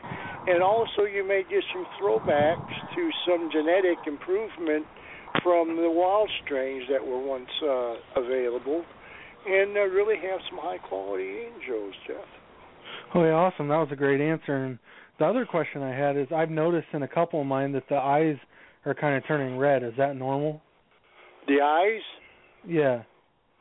Uh, yeah, I do believe some of them will actually turn red, depending on the genetics of the fish itself. Yeah, because it's only it's on the two marbles that they got like little red on the top part of their eyes. Well, that could just be a genetic, uh, either a flaw or genetic goodness. You never know. Okay, awesome. My last question is I've been feeding mine Tetramin, but I want to upgrade them. What's a good food to feed angelfish? Well, I feed mine uh, meat pie by Repashy, uh, which is a gel food. You actually mix it with a certain portion of water and you stir it up, and it creates a gel that you can put in some ice cube trays, freeze it, lasts six months, and you just put uh, a little bit stuck on the glass uh, inside once it's a little moist, and let them eat some Repashy and feed them some uh, Hikari bloodworms because they're sterilized. Alex will attest to that. And uh, just feed them a variety of food, and you'll have some very good, high quality angelfish. Yeah, I'll have to give that stuff a look. the only frozen foods we sell in my area because I live on the coast. I live in a little town that's right off the ocean, and the two closest pet stores are like hour and a half to uh 45 minutes away and they only carry San Francisco Bay. Have you had any dealing with them or uh San Francisco Bay I've only used their brine shrimp. And that's also good for angels. Okay, well I'll let you guys get back to your great show. Thanks for all the great information. Okay, thank you Jeff for calling in and I want to thank you Alex for letting me talk about angels with Jeff. You're welcome. I appreciate it, and you're 100% right, William. I agree with all the information that you gave out. Gave out, and thank you so much, William, for uh, uh, Jeff, for calling in. I appreciate your call. Yeah, no problem. You guys have a great night.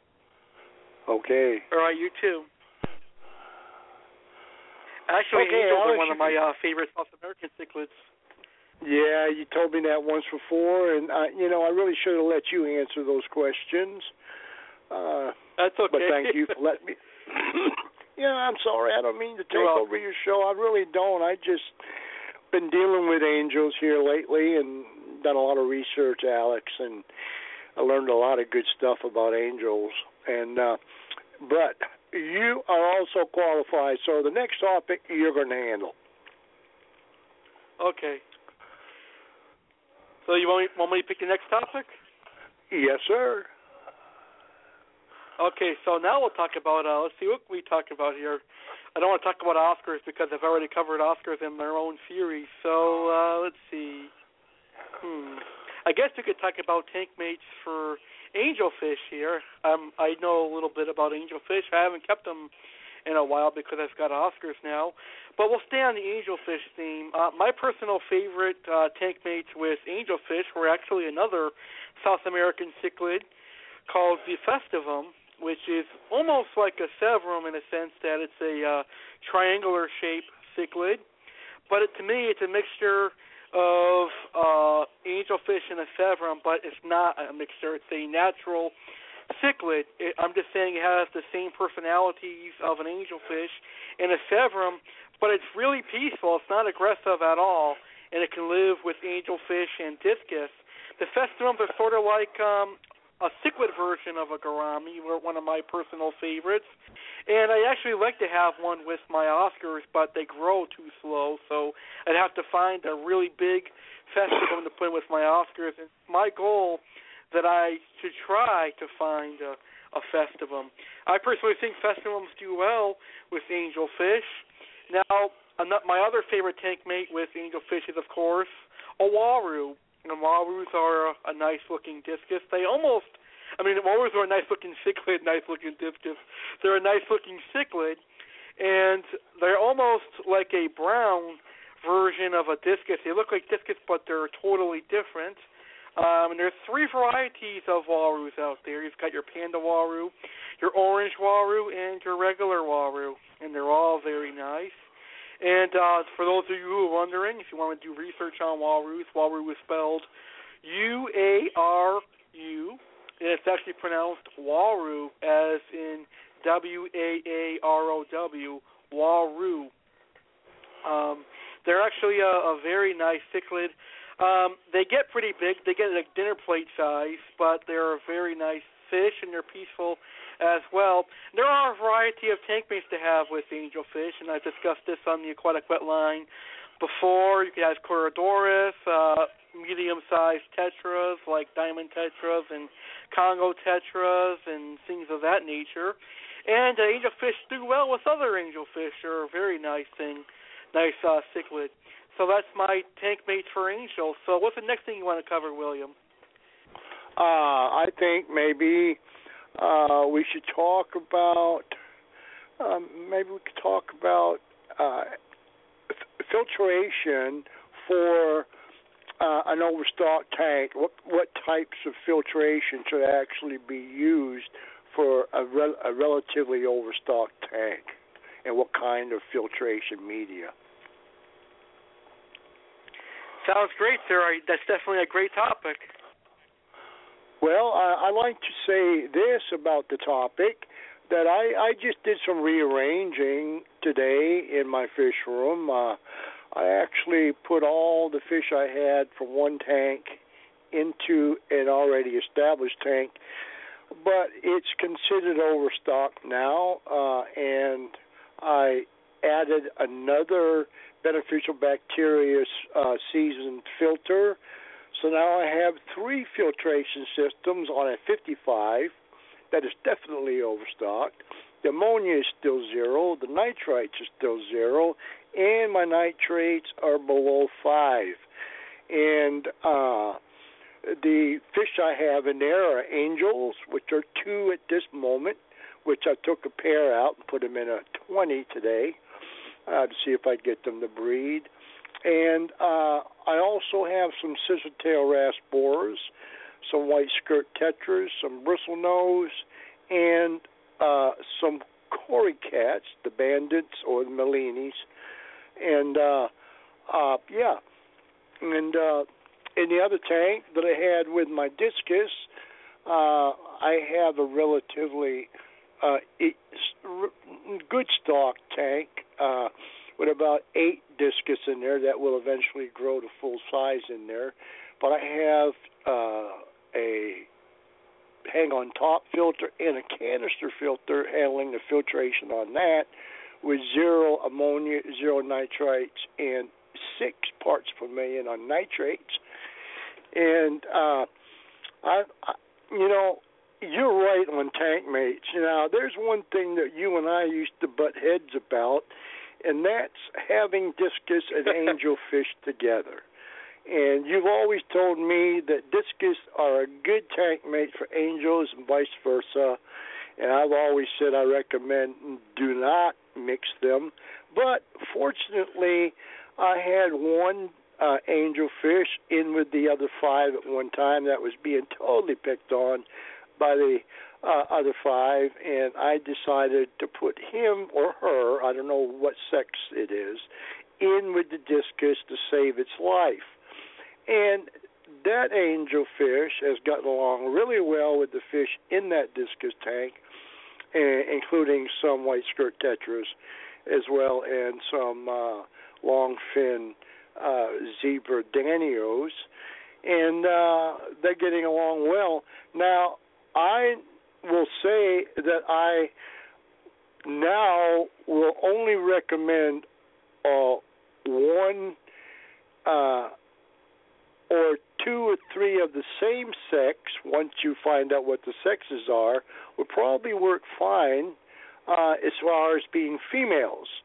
But if you put a pair in there, Alex, you still may have a problem with aggression to the point where the discus will be more stressed than the angels would be, even though discus can be aggressive in self defense. But I think they're also stressing themselves out when they become aggressive and will have a problem. But yeah, I've got one in there with my discus and they get along great. So yeah, you won me over on at least half the argument. Well, that's good. I'm glad to hear that you are now at least uh, willing to try put keeping uh, angel fish discus together. Yeah, thanks to you. Yes, now we now I have to try to convince you keeping discus and Oscars together. I'm just kidding. oh, no. I'm oh, sorry, I had to be a joker today. Yeah, I know you're funny, Alex. All right. Now, what would you like to talk about now?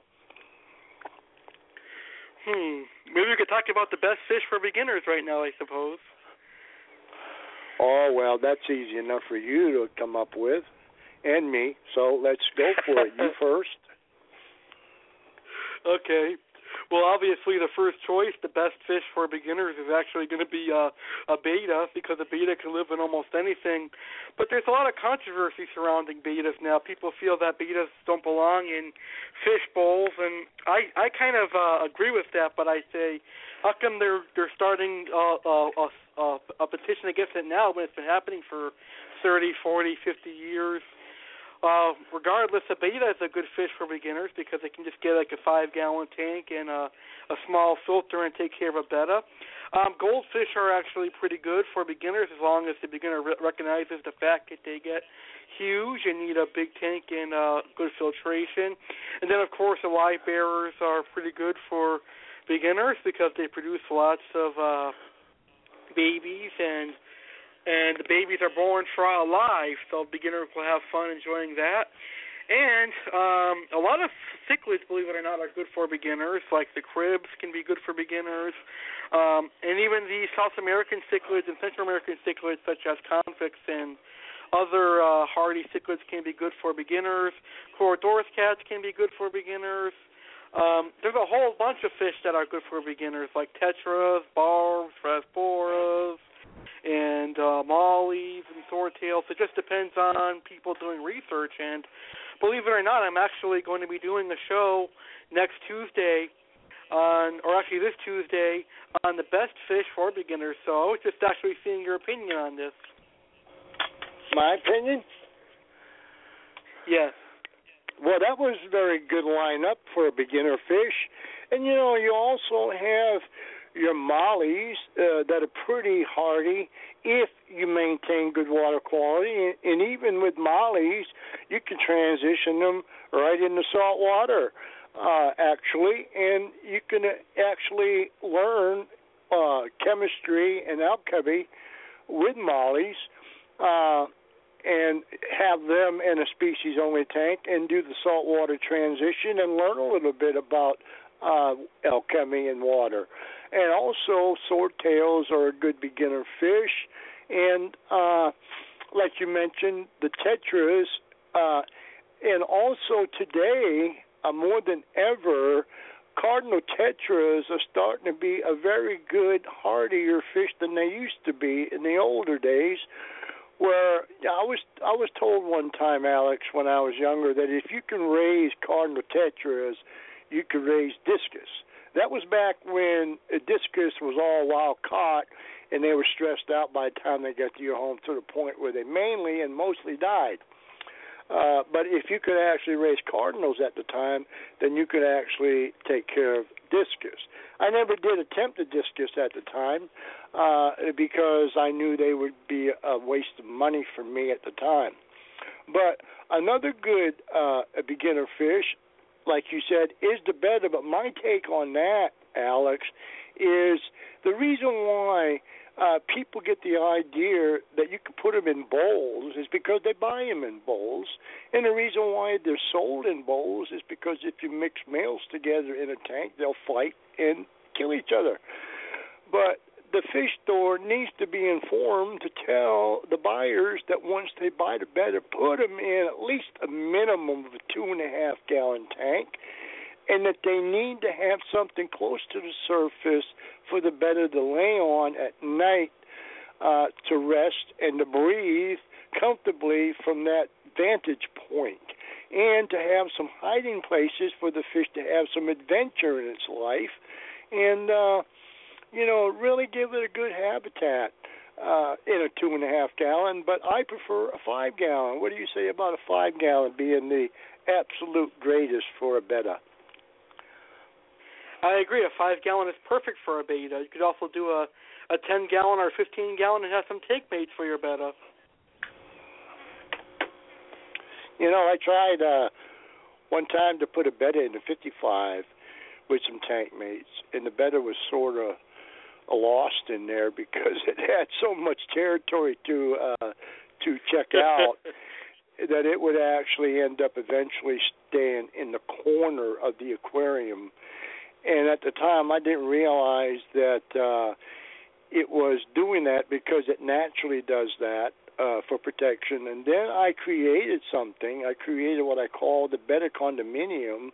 And I created the prototype that I was going to get manufactured, but I never had the uh, search fee for them to search see if there's anybody else with the same product, uh, which was going to cost some money. So I just kept the prototype, created one out of a half gallon milk jug, and uh, the betta loved it. And after a while, it just appreciated that condominium I made for it, and it started getting very comfortable. And yes, bettas do like uh, tank mates, but no fin nippers like barbs. Yes, that's very true. Barbs are uh, are known for fin nipping, which is a shame because there are some beautiful barbs out there. But I I tend to stay away from barbs because they're usually all fin nippy in my experience. Yeah, especially the tiger barbs. They're really rough. Yeah, tiger barbs make good make for good feeders, though. I'm just kidding. there we go with the feeder fish again, Alex. All right. All right. Uh, what else you want to talk about? So, so when can I convince you to get Oscars? Uh, well, you know, I that I had somebody else also trying to convince me to get an Oscar. Are you familiar with uh, Mad Cypress LL on YouTube? Yep, I think I am. That's uh, his name is uh, Lorenzo, right? Yeah, Lorenzo Lelomio. A long time ago, uh, I was making some sort of a deal with Lorenzo about swapping some discus for some Oscars, but uh, it never came to fruition because I decided that my 55 gallon uh, tanks were not actually big enough for me to love an Oscar and keep it comfortably in my heart. Uh, so I think I will end up with an Oscar one day, Alex, uh, because I've seen a lot of pictures of them. They are beautiful fish, and uh, and just like uh, Brown Beasley said, you could eat those suckers and they taste good. So I don't know about that, but I just. but you never know if you like fish.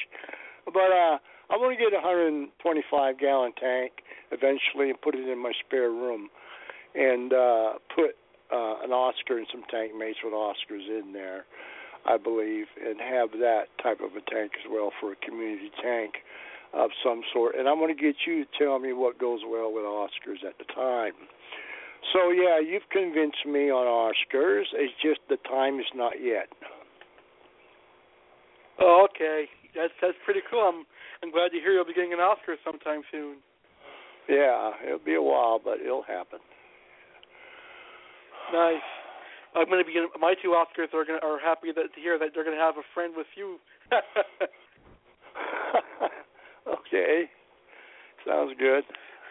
uh, how about how about we talk a little bit about uh, how temperature actually is very important for the health and well-being of your fish, and where the lowest temperatures can weaken the immune system, and the highest temperatures can uh, remove oxygen levels uh, in the in the parameters of the water for certain species of fish. I'm not talking about discus that require 84 or 86, or goldfish that require about a 56 or 58.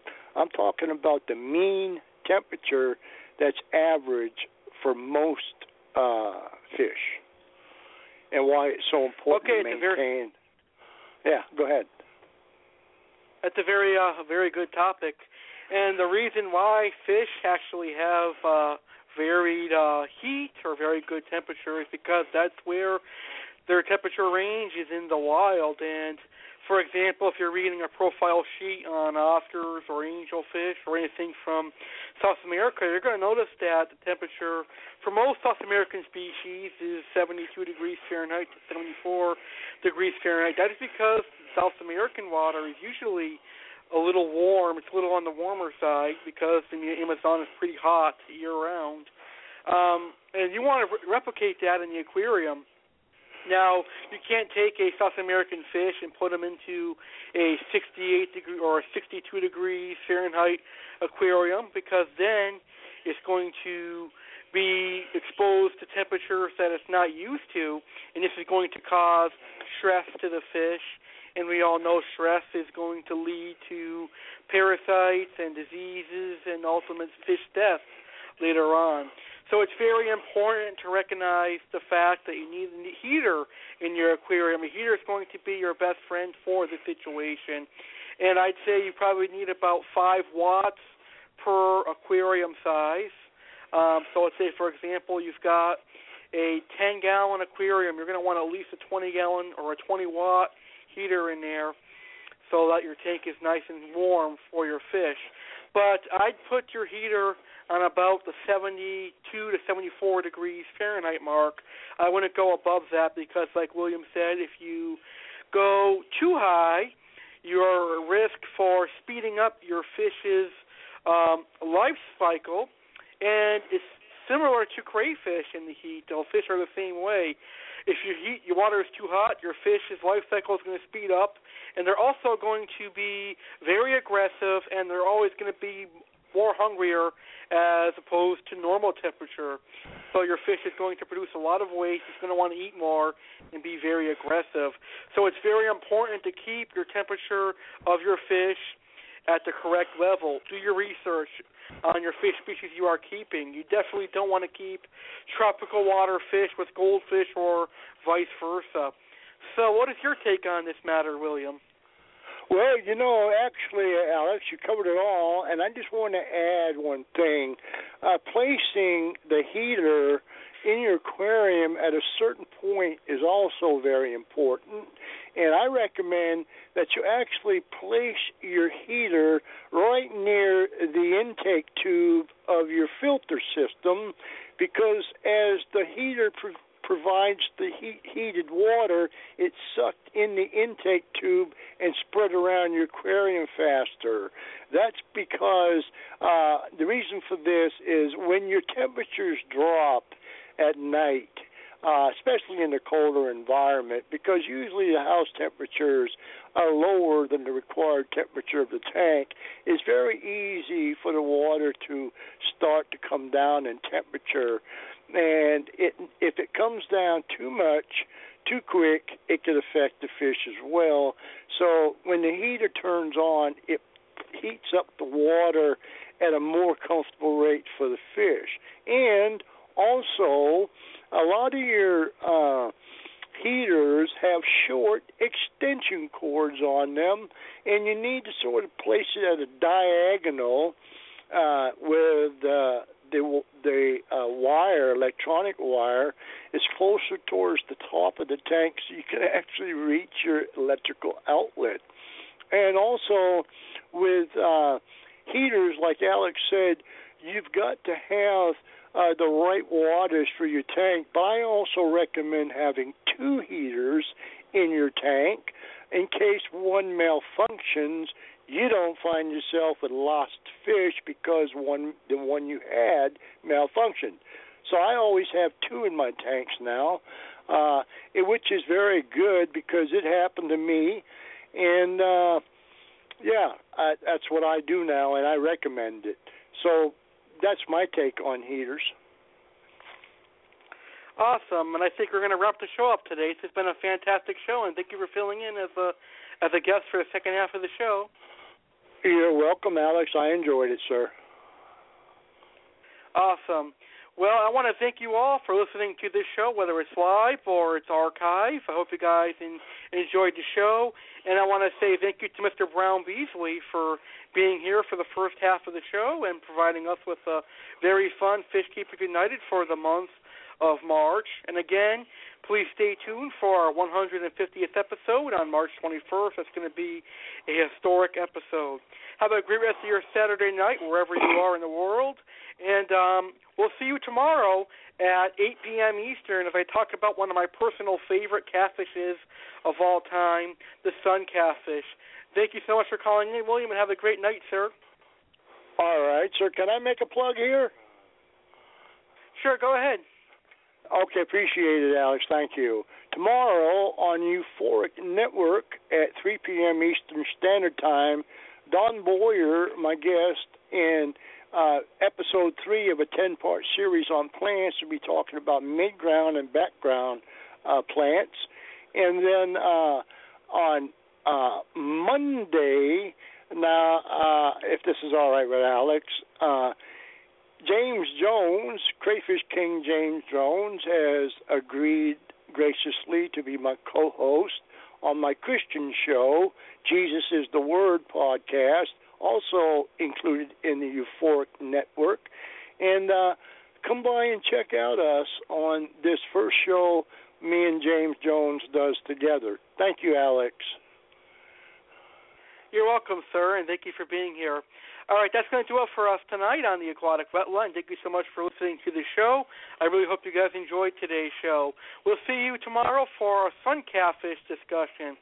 With that being said, I hope you guys enjoyed this hobby and have a great rest of your night. Goodbye, everyone. Goodbye, everyone.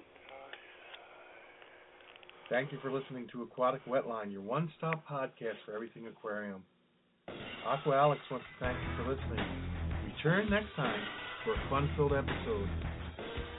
Please check us out on iTunes. Leave a good review if you enjoyed it. And like our fan page on Facebook called Aquatic Wetline Podcast. And join our fan group called Aquatic Wetline Radio Fan Group on Facebook. Until next time, goodbye fish keepers. Tank on.